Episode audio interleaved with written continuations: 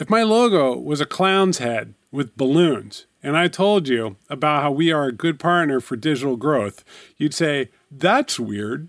like, that's a bad storytelling tool. Right. Why are you playing funny circus music?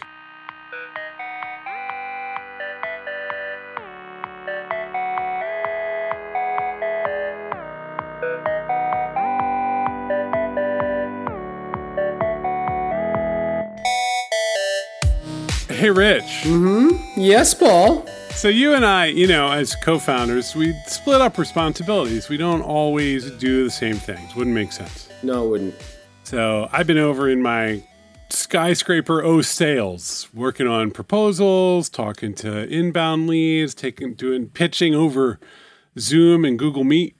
And you have been working, and we, we got to give a little context here, on a new brand and identity for our firm. So yeah, I mean, if you if you visit postlight.com, uh, if you haven't visited it visited it recently, you'll notice it's got a whole new look and feel and a couple of new case studies that we're incredibly excited about. You know, I took the rebranding as an opportunity to kind of pause and actually think about what Postlight is and what it's matured into. We're 4 years old, you know, almost 5 years old now, and you know, for a long time, we were, you know, extremely execution driven. We were about getting you the thing. And shipping was kind of everywhere in our language and it was it was about output. Well, if we had a specialty, it was design and software development risk reduction, right? Like boy, it's hard to get software out into the world. You know who can help us here is Postlight. And that was, that was our messaging. We'll build your thing, your big digital thing. Yes, and and the title tag is Digital Product Studio. We've probably said Digital Product Studio a few hundred times on this podcast, on the Postlight podcast, formerly Track Changes. Thank you, thank you for continuing to listen. That's right. Yes, thank you for continuing to listen. And you know, as I was thinking about the new brand, and we, you know, we we we paused and thought about what how we wanted to convey who we are now, and I realized that a huge part of what Postlight does is listen. That is input, not just output. In fact, a lot of our best relationships, our biggest relationships, are driven by listening a lot and pausing and not hurrying to go to the, the, the workshop right out of the gate. I mean, it's worth noting the workshop is filled with incredibly talented craftspeople, amazing engineers, amazing designers, architects, product thinkers. Really, really, it's an awesome group. But at the same time, you know, I'm I'm pausing and looking back on on the kinds of engagements that have been really the ones that have tell the story of Postlight, it hasn't been about purely, hey, here's the rec. Go, but can you please build a thing and give us a bid? And then we'd go build a thing. Instead, it's been as much about listening to clients, being more in a partnership role, listening to them and understanding what they're trying to do, and frankly, having a dialogue, which if you told me a 50 person, you know, design and engineering shop in New York City was doing that, I would say that's unusual. It's not typical. You know, you usually would have to go to bigger firms to get that kind of strategic stewardship, strategic partnership. This puts us in a spot. Like when you are a firm, like look, look, we're asking people to listen to us talk about our internal branding, which is a lot to ask. So let's put it in the framing of this podcast, which is we were selling services, but we actually didn't have a good framework for communicating a lot of the value and a lot of the scope of what we were selling with our existing brand and our existing website. And this is kind of like you could roll your eyes at that, but that's a real risk for us because if you go and you meet someone and you say, Hey, yeah, no, actually, we could help you. If you have a six month strategic plan and you need some help up in that, that first month to really get this together, and we'll come in and we'll think those thoughts with you and we'll get you a deck and we'll help you, you know, get internal buy in in your big not for profit or your giant organization. Our website wasn't saying that. It was saying, hey, Postlight will help you build a really great app or it will help you build a really powerful platform. And the brand that we had and the way we were communicating wasn't going to bend enough to let us tell that story. And actually, we should articulate that because I think people think a lot of this stuff is kind of nonsense, but like it was a little too playful and a little too like circuit boardy, and it just everything we tried to make ourselves look more strategic. Look, it reflected kind of your and my defiance around classic business. And I believe in that. I think it's part of our identity and personality. We like to call bullshit. We don't like bullshit. It just turns out that if you are thoughtful about what to go do and ha- are having a dialogue, whether you like it or not, you're you're a strategic advisor. And if somebody said, "Hey, do you think Postlight's going to do a lot of strategic advising when we started the company?" I'd be I would have said, eh, "Why don't you go to hell?" Well, you know, you know what else happens when you're 25. Your peers are people who are kind of like you. They went to college around the same time you did, and they have jobs. They go to their jobs, and then you get in your 30s, and like that first person gets the title director that you know, who's like a friend, who's somebody you used to work with. And then they become a VP, and then they become an SVP. And suddenly, instead of you kind of just doing your job, you're in this cohort of people making decisions about money and other people's time. And you don't even know it happened. It just shows up one day. And then it's sort of what am I going to do with that? How am I going to how am I going to deal with that? Yeah. And I think part of that is just the growth. The firm goes through that kind of growth too. Like the people that we worked with in our early days are now leading larger and larger, more strategic engagements, and they're coming back to us and they're saying, "Hey, look, I, I know you don't. I don't know if you really even see yourself this way, but I want this." Yes, yes. I think if I if we can turn down the the advertisement aspects of this podcast, you know, so what what have we learned as a firm? as we've grown and what have we sort of we're, we're more confidently signaling out to the world is that good software comes out of a partnership it doesn't come out of a prescriptive request for a thing you want. Um, that it actually comes out of a language, a platform, a cloud platform. That's just a part. That's just a part. What it comes out of is flexibility, empathy in both directions between stakeholders and people that are building things, and a willingness to question things and to think more openly and have a dialogue around what the good, the right thing is. And what you what you have here then with with us and i think it's something that everyone can take a page out of is that if you don't have that mindset you're going to find yourself boxed in and whatever you're making isn't going to be as good as it can be. That is just reality because nobody has it figured out when you're going into this things like this. Design doesn't. Well which is why instead of us saying that we build your big thing we're telling you that we're a partner that we're here for a while Yes, you're part. Yeah, I mean, we're playing around with what the tagline is. It'll be up by the time this podcast goes live, but it's hard. It's hard to come up with that. Design, develop, ship has been our tagline for a long time, which is just it sounds like a sledgehammer coming at your head, and and you're we're going to push that damn thing out one way or the other. By the way, there is enormous value in orienting around shipping. Don't get me wrong, because well, we're not we're not giving that up we're not giving up the idea that we're going to no. continue to ship software. And we are a great product studio. I mean, that's that's that's real. So we will take that work that is just good and it's clear and we know exactly how to do it. That's still attractive and very satisfying. Let me take it out one level so that we can get back into our advice giving mode instead of just talking about how great we are. How do you know when it is time to do a rebrand? You know, I think for when you pause you are the sum of what you've gone through, right? And when you pause and step back and look at where you are, right? Oftentimes there is your current state is a lagging indicator relative to your brand, right? When the brand was made, like our brand that we're going to put out, that will be out by the time you're listening to this, will be outdated because we will continue to grow and continue to evolve those weird changes when you go from like seven years old to 10 to 13 like you, the clothes change dramatically the way your posture is changes.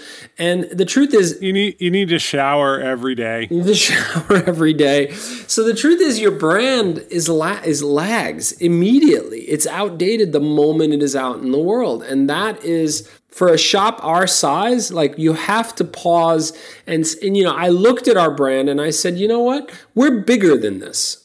We're actually bigger mm-hmm. than how we're signaling out to the world. So let's think bigger. Let's say less, not more. Let's be more confident. Those are the signals. Those are the, that was the guidance we gave our the, you know the branding partner that we that worked with us on this. And so I think when it starts to feel off, or when your pants are too short, Like, why are my socks showing all of a sudden? Let's go up one level, right? What is a brand? A brand is, I mean, it's a lot of things. It's a it's a little picture that you say this represents our company and it's it's your name and it's a lot of intangible things. It's a tool. It's a framework for telling a story. That's it. Yes. Like just really that's it. That's right. It's a, so when I sit down and I tell you about Postlight, it's a framework and a form for us to sit down and have a starting point and for people who are perceiving us to have a starting point to figure out if there's any kind of shared intention and understanding right? And so what happens? I mean, the reason you got to do this, and it's expensive and it takes time, and we put it on pause because of world events, and now we're getting back to it because the world keeps moving. And you you invest a lot of money and time. It's not just the cost of getting a new logo. You you, you got to redo the site, and you got to redo the do all the materials, and you got to kind of reorient everyone about around the brand the breaking point is when you're sitting down to tell a story and i've seen this like with our proposal decks which are very reliant on our brand which is i look at them and i go these are getting in the way of me talking about the actual work that we're going to do here Yeah. that we are pitching to do. These don't look like that. And now it's real subtle. Like it's it, you're talking like a percentage here a percentage there but it's very important. It's very very key. Yeah. You're making you're making a great point. When you're finding yourself explaining away aspects of the signal the brand is setting, you're already outdated. Like it's already expired. That's the trigger. Well, at that point, it's no longer just like, yeah, we're growing and changing and we're going to figure that out later. It's costing you money and opportunity mm-hmm yeah. Yeah. because other people feel it too. It's not just you. You're not the only, now you're, you, if you're a pretty good leader, like you get anxious early. It's one of the reasons that you're strong in a leadership role.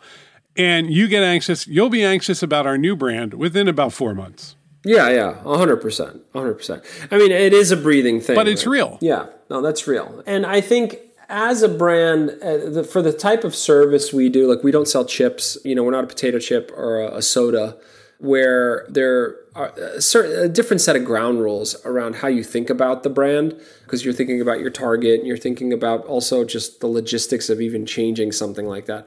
For us, we just want to signal a personality. It's because you're we, what we want you to do is come talk to us. You're not going to make a sort of nonsensical two dollar purchase to get involved with Postlight. We want you to come and talk No, to in the bodega, nobody's like, oh, I've never had Funyuns before. That's right. Right. And- That's not no nobody buys postlight services that way. Correct. Correct. So I, I think that's that's something that is always changing. Should we be looking at the brand and, and, and looking and when we say brand, I mean we're talking about the stories we tell, the articles we write, the headlines we have and things like that every few months. Of course. Tone. Absolutely. All the time. It should be a key part of uh, because it, it actually turns out that we're transaction driven. You can't just license our software. You have to talk to us and we have to constantly introduce ourselves that way to the world, right? It's hard. It's actually real work. So actually to that end there is a there's a real component of this that has been very critical and is really interesting because a firm like ours now look people or people will look at our website and they'll say nice logo. They might look at our GitHub and say they know how to code. But the number one indicator for an agency is A, the set of logos that you put on your homepage, indicating that you can work with other organizations, plays well with others. And then two words case studies. Yeah. Nothing is more powerful. So that case studies have to express the brand and tell the story of how you solved a problem so that a person reading goes, oh, all right, I think they get it. I should talk to them. A hundred percent. And and frankly, your piggyback sometimes if it's a big logo, if it's a big brand that you did work for, you're kind of riding in their wake, right? I mean, you're just all you're doing at that point is just saying, you know what? Look at this. I mean, we went in with the big boys and we solved a big problem for them. Don't you want to talk to us? Like that's Let's tell the also the honest to God truth about case studies, which is that only the agency cares about getting them done. No one is motivated to give you work so that you can have a great case study. They're motivated to give you work so you can do amazing stuff. So you got to stretch, you got to bend, and you got to say, what will it take for us to be able to tell this story in public? That's right. That's right. And and you know, sometimes I view Postlight as just one big giant Voltron like product manager, if that makes any sense. Yeah. And you know, the best kind of product manager cares deeply about the decisions that are being made. They're not just taking marching orders, right? And I think that's what Postlight's evolved into. Postlight has matured from, I mean, look, we scrambled. Early days for Postlight, you could come in and say, I need an app to find the nearest kitty litter uh, shop nearby. It could be anything. And I think we've matured to a point where now when you come visit Postlight, we are not just saying, that is an amazing idea. God, that is one of the most brilliant things I've ever seen. Can I offer you some espresso? We're just, that's not our vibe at all. And we are a product manager that cares deeply about what you're about to go do. And we'll, we'll call you out. We've told people that's really interesting and I'm glad you want to spend money with me, but gosh, that's the wrong thing to do. We've said that to people. Yeah. Well, and there's a lot of work that just isn't for us, and that's okay too. That's like, okay. It's too. okay. That is okay too. That is okay too. So You know. I, I think that's. I think. Look, I do think. What is the next phase for Postlight? What is the next rebrand? Because this one got outdated. I have no idea. Which is great. That is really good. You shouldn't. You shouldn't. I do know that this feels So let's right. These are. This is the right length of pants for us. let's describe the two case studies because they represent the two absolute extreme poles of what this firm can do. And look, there are great case studies for Bloomberg and for Vice and for Audubon on the site. Like we we we've Yes. had great partnerships with those orgs. But there's two new ones that we're going to promote and market and talk about. So the first one, a little tiny teensy weensy company that you might know called Goldman Sachs. Yeah, it's a little corner bank. Yeah, I mean, Goldman Sachs, we've done maybe eight different projects for them. They've been an ongoing relationship for us. But one of the biggest, most sprawling projects we did was around a trading platform. And I mean, it was something. It was an experience. It was anthropological. It was technical. It was design driven. And it was like, we want to modernize trading platforms and we're a web shop. And we're like, yeah, exactly, because it needs to be on the web. And it was a hell of a challenge. And it you know, it was, if you can navigate that kind of partner that is just has it's just the most, it's just a collective alpha person. The thing that we built, because we really haven't been able to talk about the thing that we did. yes. What is the thing that we built? It is an algorithmic, a web based, but works on your desktop, algorithmic trading platform for different futures, but I think initially it's just commodities. So it's it's just a commodities trading platform. And it's badass. Oil, aluminum. Yeah, it's just It's, it's badass. it's badass. I mean, it's it's been in, it was done in partnership with the the the Marquee Group at Goldman Sachs, and it, it's just uh, it's just really really cool. I mean, technically it was incredibly challenging. The requirements were just over the top. And the amount, and let me tell you something, you know, user research, it would be great if you could talk to users. Talking to 14 professional traders, it, it's a it's an amazing let me put it this way it's not their job to be happy. I think they're happy in their own kind of way. They're happy when, but like you coming in saying, hey, what would you like in a commodities trading platform is just like, I'm to, I'm to kill you. I don't want anything to do with this. Well, you know, actually, it started that way, but then what you had was some of the most specialized power users you'd ever meet.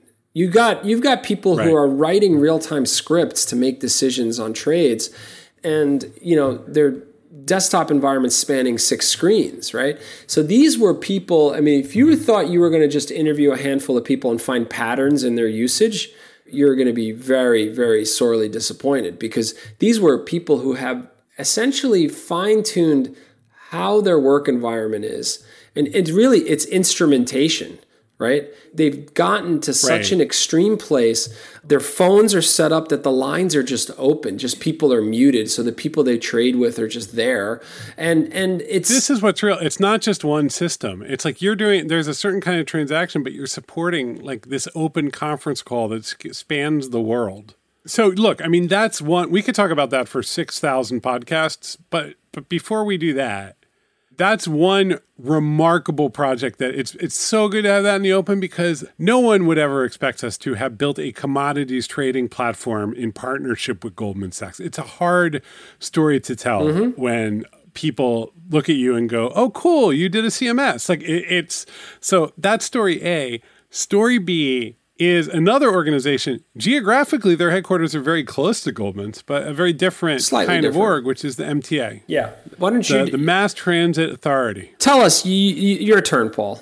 give a breakdown of what we did for the MTA. We partnered with the MTA and we built for them a new platform. And what the platform allows you to do, let me give you an example. You are taking the one train uptown, okay? And there's a little delay. Something happened. Uptown, not downtown. Downtown's running fine. There are screens that are getting installed all through the MTA. And the screens are there to carry information about trains and advertising. That is why they exist. These contracts are there and it is it is happening. So can those those screens could say the MTA wants you to have a happy holiday or those screens could say there's a 10 minute delay headed uptown. There's a little issue on the one advisor, you know, you can expect your next train here. Or here's some things that you need to know in this part of Manhattan, but not in this part of Brooklyn. Extending out to, we need to let the people know on Twitter. We need to hit that button and have that same signal go out to the people on Twitter mm-hmm. or other messaging platforms. What kind of, for lack of a better word, it's content. It's still kind of what kind of content management system can deal with that level of complexity? Mm-hmm. Yeah, it's and it's worth mentioning. I mean, the fifty thousand of these screens are going out. Like it's a massive, massive. It's not like we're powering a handful of screens. So and each one is individually addressable. Correct, and sits on a particular side of the platform, and et cetera, et cetera. So there's all sorts of intricacies around this. Yeah. And you want to be able to say like these if I say F line north northbound, these stations are going to be affected. You don't want to have somebody manually enter mm-hmm. 20 stations when they are telling the story of what's going on with the MTA. And yeah. so we built that. We built the platform that talks to all the screens and lets the people in central command very easily, very efficiently go out and update everybody in New York City everybody in the stations, everybody on Twitter, everybody who's using different platforms, what the hell is happening with the MTA at that exact moment? Exactly. You you just stumbled on I think a key point here which is, you know, when we started conversations with them about this, they were thinking about those screens. And then right. it became clear that I'm like, okay, wait a minute, but you've got all these other systems that are sending the same messages out, just the endpoints were different. So you had one platform that was being used for social media, another was being used for the website, another was being used for these screens.